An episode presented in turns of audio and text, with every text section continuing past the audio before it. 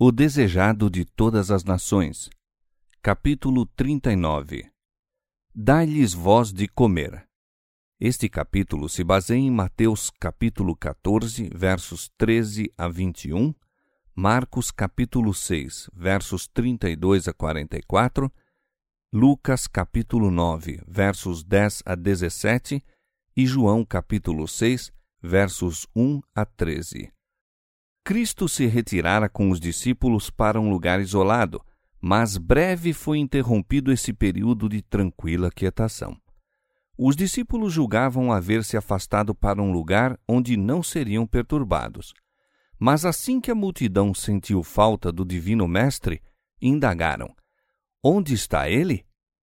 Alguns dentre eles notaram a direção tomada por Cristo e seus discípulos. Muitos foram por terra encontrá-los enquanto outros o seguiram de barco através do lago. Estava próxima a Páscoa e de perto e de longe grupos de peregrinos de viagem para Jerusalém juntavam-se para ver Jesus. Outros se lhe reuniram até que se achavam congregadas umas cinco mil pessoas, além de mulheres e crianças. Antes de Cristo chegar à praia, já uma multidão o estava aguardando mas ele desembarcou sem ser por ela notado, passando algum tempo à parte com os discípulos. Da encosta contemplou ele a ondulante multidão e o coração moveu-se-lhe de simpatia. Embora interrompido, prejudicado em seu repouso, não ficou impaciente. Ao observar o povo que vinha, vinha sempre, viu uma necessidade ainda maior a demandar-lhe a atenção. Teve compaixão deles, porque eram como ovelhas que não têm pastor. Deixando seu retiro, encontrou um lugar apropriado onde os podia atender. Não recebiam nenhum auxílio dos sacerdotes e principais, mas as vivificantes águas da vida manavam de Cristo ao ensinar às turbas o caminho da salvação. O povo escutava as palavras da vida tão abundantemente emanadas dos lábios do Filho de Deus. Ouvia as graciosas palavras, tão simples e claras, que eram como o bálsamo de Gileade para sua alma. A cura de sua mão divina trouxe alegria e vida aos moribundos e conforto e saúde aos que padeciam de moléstias. O dia afigurou-se-lhes o céu na terra e ficaram inteiramente inconscientes do tempo que fazia desde que tinham comido qualquer coisa. Afinal, o dia estava a morrer. O sol descia no ocidente e, todavia, o povo se deixava ficar. Jesus trabalhara o dia inteiro sem alimento nem repouso. Estava pálido de fadiga e fome, e os discípulos rogaram-lhe que cessasse o labor. Não se podia, porém, eximir a multidão que o comprimia. Os discípulos, por fim, foram ter com ele dizendo que, por amor do próprio povo, devia ele ser despedido. Muitos tinham vindo de longe e nada haviam comido desde a manhã. Nas cidades e aldeias vizinhas poderiam comprar alimento. Mas Jesus disse: Dai-lhes voz de comer. E depois Voltando-se para Filipe, perguntou: Onde compraremos pão para estes comerem? Isto disse ele para provar a fé do discípulo. Filipe olhou para o oceano de cabeças e concluiu que seria impossível prover alimento para satisfazer a necessidade de tão numeroso povo. Respondeu que duzentos dinheiros de pão não seriam suficientes para se dividirem entre eles de modo que cada um recebesse um pouco. Jesus indagou quanto alimento se encontraria entre a multidão. Está aqui um rapaz, disse André, que tem cinco pães de cevada e dois peixinhos. Mas que é isto para tantos? Jesus ordenou que os mesmos lhe fossem trazidos. Pediu então aos discípulos que fizessem o povo assentar-se na relva, em grupos de cinquenta ou de cem, para manter a ordem e todos poderem ver o que ele estava para realizar. Feito isto, Jesus tomou os alimentos e, olhando para o céu, abençoou-os e partiu-os e deu-os aos seus discípulos para os porem diante da multidão. E comeram todos e ficaram fartos, e levantaram doze cestos de pedaços de pão e de peixe. Aquele que ensinou ao povo o meio de conseguir a paz e a felicidade era tão solícito por suas necessidades temporais como pelas espirituais. O povo estava cansado e fraco. Havia mães com criancinhas nos braços e pequenos pendurados às saias. Muitos tinham permanecido de pé por horas. Haviam estado tão intensamente interessados na palavra de Cristo que nenhuma vez pensaram em sentar-se e era tão grande a multidão que havia perigo de pisarem-se uns aos outros. Jesus lhes deu oportunidade de descansar, mandando-os sentar-se. Havia no lugar muita relva e todos podiam repousar confortavelmente. Cristo nunca operou um milagre senão para satisfazer uma necessidade real, e todo o milagre era de molde a dirigir o povo à árvore da vida cujas folhas são para a cura das nações. A simples refeição passada em torno pela mão dos discípulos encerra todo um tesouro e lições. Era um modesto artigo o que se proporcionou. Os peixes e os pães de cevada eram o alimento diário dos pescadores dos arredores do mar da Galileia. Cristo poderia haver exibido diante do povo um rico repasto mas a comida preparada para a mera satisfação do apetite não teria transmitido nenhuma lição para benefício deles. Jesus lhes ensinou nesta lição que as naturais provisões de Deus para o homem foram pervertidas. E nunca se deliciou alguém com os luxuosos banquetes preparados para a satisfação do pervertido gosto, como esse povo fruiu o descanso e a frugal refeição proporcionada por Cristo, tão longe de habitações humanas. Se os homens fossem hoje em dia simples em seus hábitos, vivendo em harmonia com as leis da natureza, como faziam Adão e Eva no princípio, haveria abundante provisão para as necessidades da família humana. Haveria menos necessidades imaginárias e mais oportunidades de trabalhar em harmonia com os desígnios de Deus.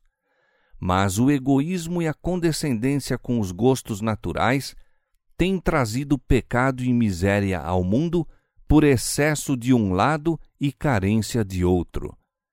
Jesus não procurava atrair a si o povo mediante a satisfação do desejo de luxo.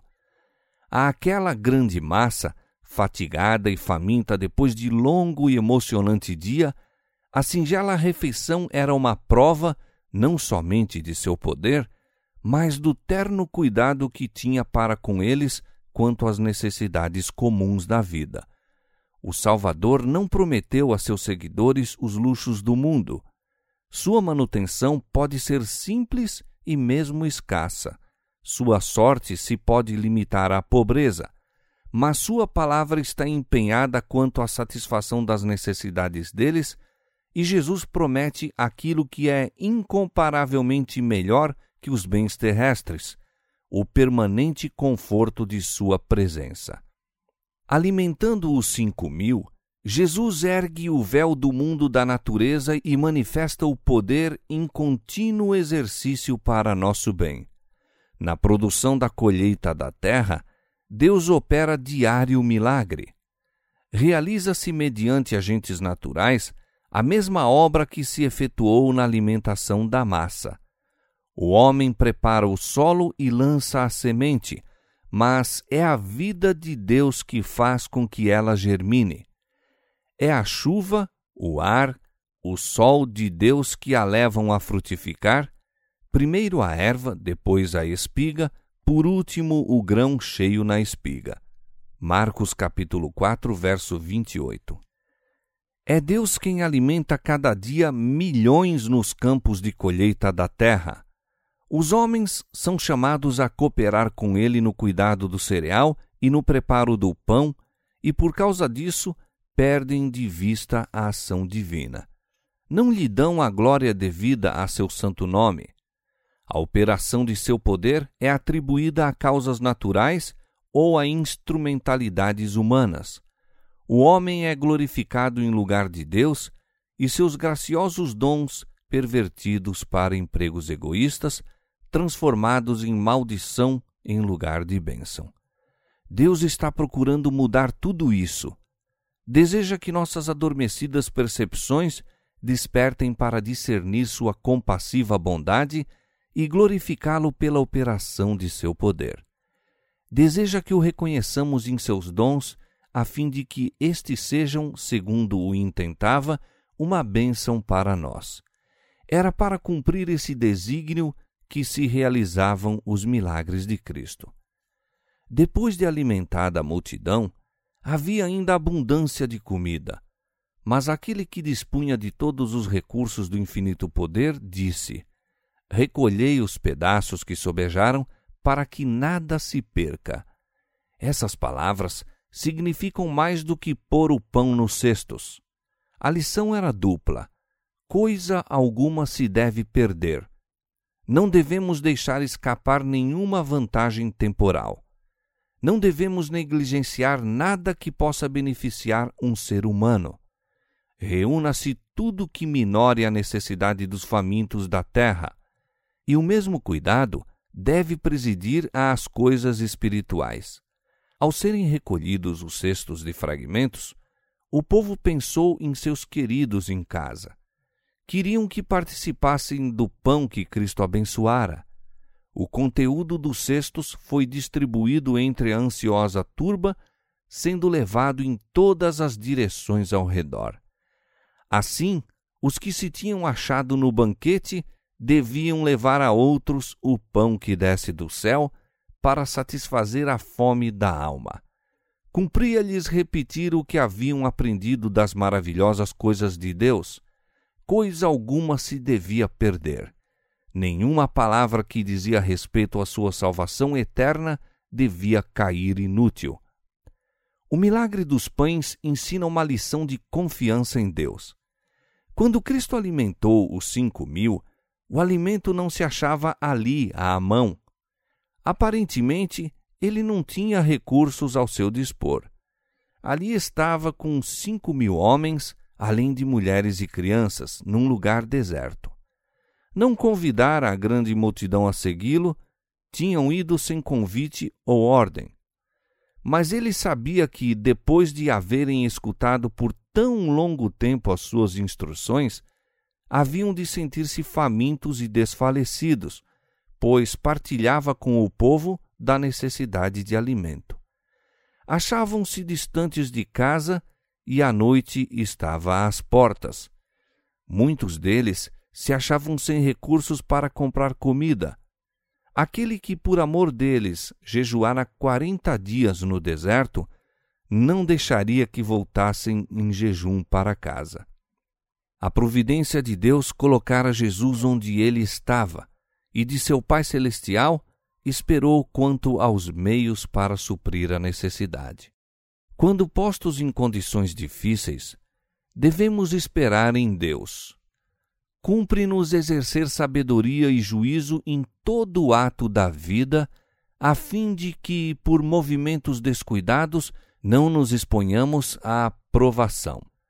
Não nos devemos pôr em dificuldades, negligenciando os meios providos por Deus e empregando mal as faculdades que nos deu. Os obreiros de Cristo devem obedecer irrestritamente suas instruções. A obra é de Deus e se queremos beneficiar a outros, é mister seguir-lhe os planos.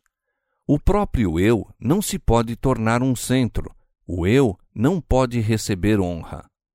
Se planejarmos segundo nossas próprias ideias, o Senhor nos abandonará a nossos erros. Quando, porém, havendo seguido sua guia, somos colocados em situação difícil, ele nos livrará. Não nos devemos entregar ao desânimo, mas, em toda emergência, cumpre-nos buscar auxílio daquele que possui à sua disposição infinitos recursos. Seremos muitas vezes rodeados de circunstâncias probantes, e então, com a mais plena confiança em Deus, devemos esperar firmemente. Ele guardará toda a alma que se vê em perplexidade por buscar seguir os caminhos do Senhor. Cristo, por intermédio do profeta, mandou que repartas o teu pão com o faminto e fartes a alma aflita. Vendo-o nu, o cubras e recolhas em casa os pobres desterrados. Isaías 58, versos 7 a 10. Ordenou-nos: Ide por todo o mundo, pregai o evangelho a toda criatura. Mateus 16, 15. Quantas vezes, porém, nosso coração sucumbe e falha-nos a fé ao vermos quão grande é a necessidade, quão limitados os meios em nossas mãos. Como André, a olhar aos cinco pães de cevada e os dois peixinhos, exclamamos: Que é isto para tantos? Hesitamos frequentemente, não dispondo a dar tudo o que temos, temendo gastar e ser gastos por outros. Mas Jesus nos manda: dá-lhes voz de comer. Sua ordem é uma promessa, e em seu apoio está o mesmo poder que alimentou a multidão junto ao mar. No ato de Cristo de suprir as necessidades temporais de uma faminta massa de povo, está envolvida profunda lição espiritual para todos os seus obreiros. Cristo recebeu do Pai, passou aos discípulos, eles o entregaram à multidão e o povo uns aos outros. Assim, todos quantos se acham ligados a Cristo devem receber dele o pão da vida, o alimento celestial, e passá-lo a outros. Com plena confiança em Deus, Jesus tomou a pequena provisão de pães, e se bem que não houvesse senão uma porção pequenina para sua própria família de discípulos, não os convidou a comer, mas começou a lhes distribuir, ordenando que servissem ao povo. O alimento multiplicava-se-lhe nas mãos, e as mãos dos discípulos, estendendo-se para Cristo, o próprio pão da vida, nunca ficavam vazias. O diminuto suprimento foi suficiente para todos. Depois de haver sido satisfeita a necessidade do povo, as sobras foram recolhidas e Cristo e os discípulos comeram juntos da preciosa comida fornecida pelo céu. Os discípulos foram o meio de comunicação entre Cristo e o povo. Isso deve ser uma grande animação para os discípulos dele hoje em dia. Cristo é o grande centro, a fonte de toda a força. Dele devem os discípulos receber a provisão. Os mais inteligentes, os mais bem dotados espiritualmente, só podem comunicar à medida que recebem. Não podem, de si mesmos, suprir coisa alguma às necessidades da alma. Só podemos transmitir aquilo que recebemos de Cristo, e só o podemos receber à medida que o comunicamos aos outros. À proporção que continuamos a dar, continuamos a receber, e quanto mais dermos, tanto mais havemos de receber. Assim estaremos de contínuo crendo, confiando, recebendo e transmitindo. A obra da edificação do reino de Cristo irá avante, se bem que, segundo todas as aparências, caminhe devagar e as impossibilidades pareçam testificar contra o seu progresso. A obra é de Deus, e ele fornecerá meios e enviará auxiliares, sinceros e fervorosos discípulos, cujas mãos também estarão cheias de alimento para as famintas multidões. Deus não se esquece dos que trabalham com amor para levar a palavra da vida a almas prestes a perecer, às quais, por sua vez, buscam alimento para outras almas famintas. Há em nossa obra para Deus risco de confiar demasiado no que pode fazer o homem com seus talentos e capacidade. Perdemos assim de vista o obreiro mestre. Muito frequentemente, o obreiro de Cristo deixa de compreender sua responsabilidade pessoal. acha-se em perigo de eximir-se a seus encargos, fazendo-os recair sobre organizações em lugar de apoiar-se naquele que é a fonte de toda a força. Grande erro é confiar em sabedoria humana ou em números na obra de Deus.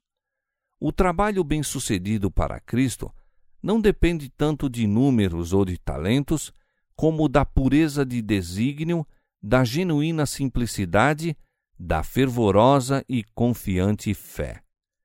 Devem-se assumir as responsabilidades pessoais, empreender os deveres pessoais e envidar esforços pessoais em favor dos que não conhecem a Cristo.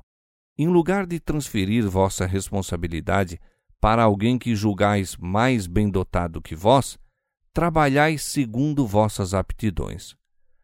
Ao erguer-se em vosso coração a pergunta: Onde compraremos pão para estes comerem?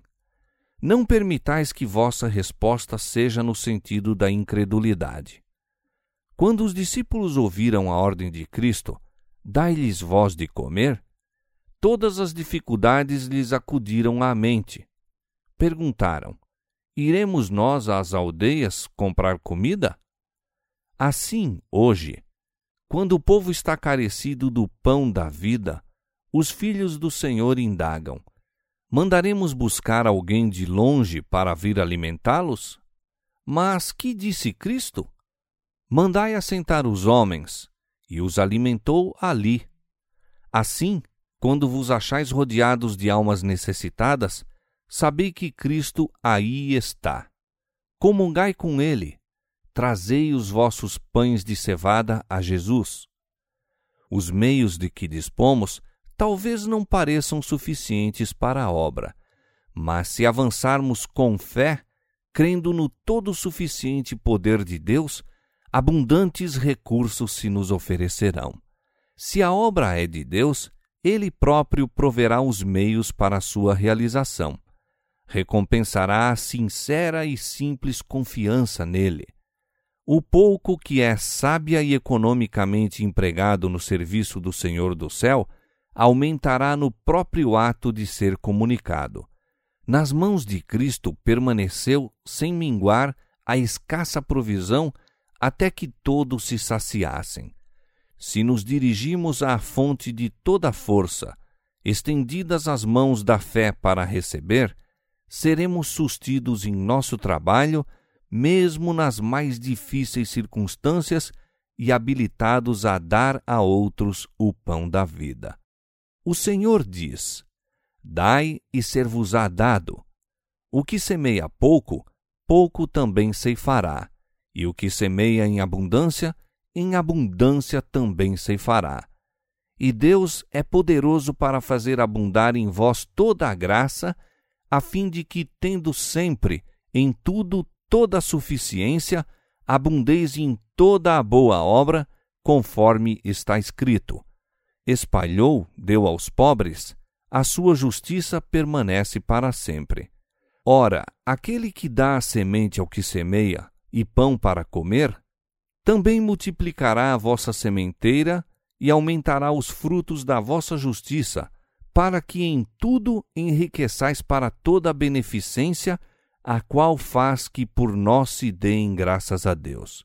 Lucas capítulo 6, verso 38 e 2 Coríntios capítulo 9, versos 6 a 11.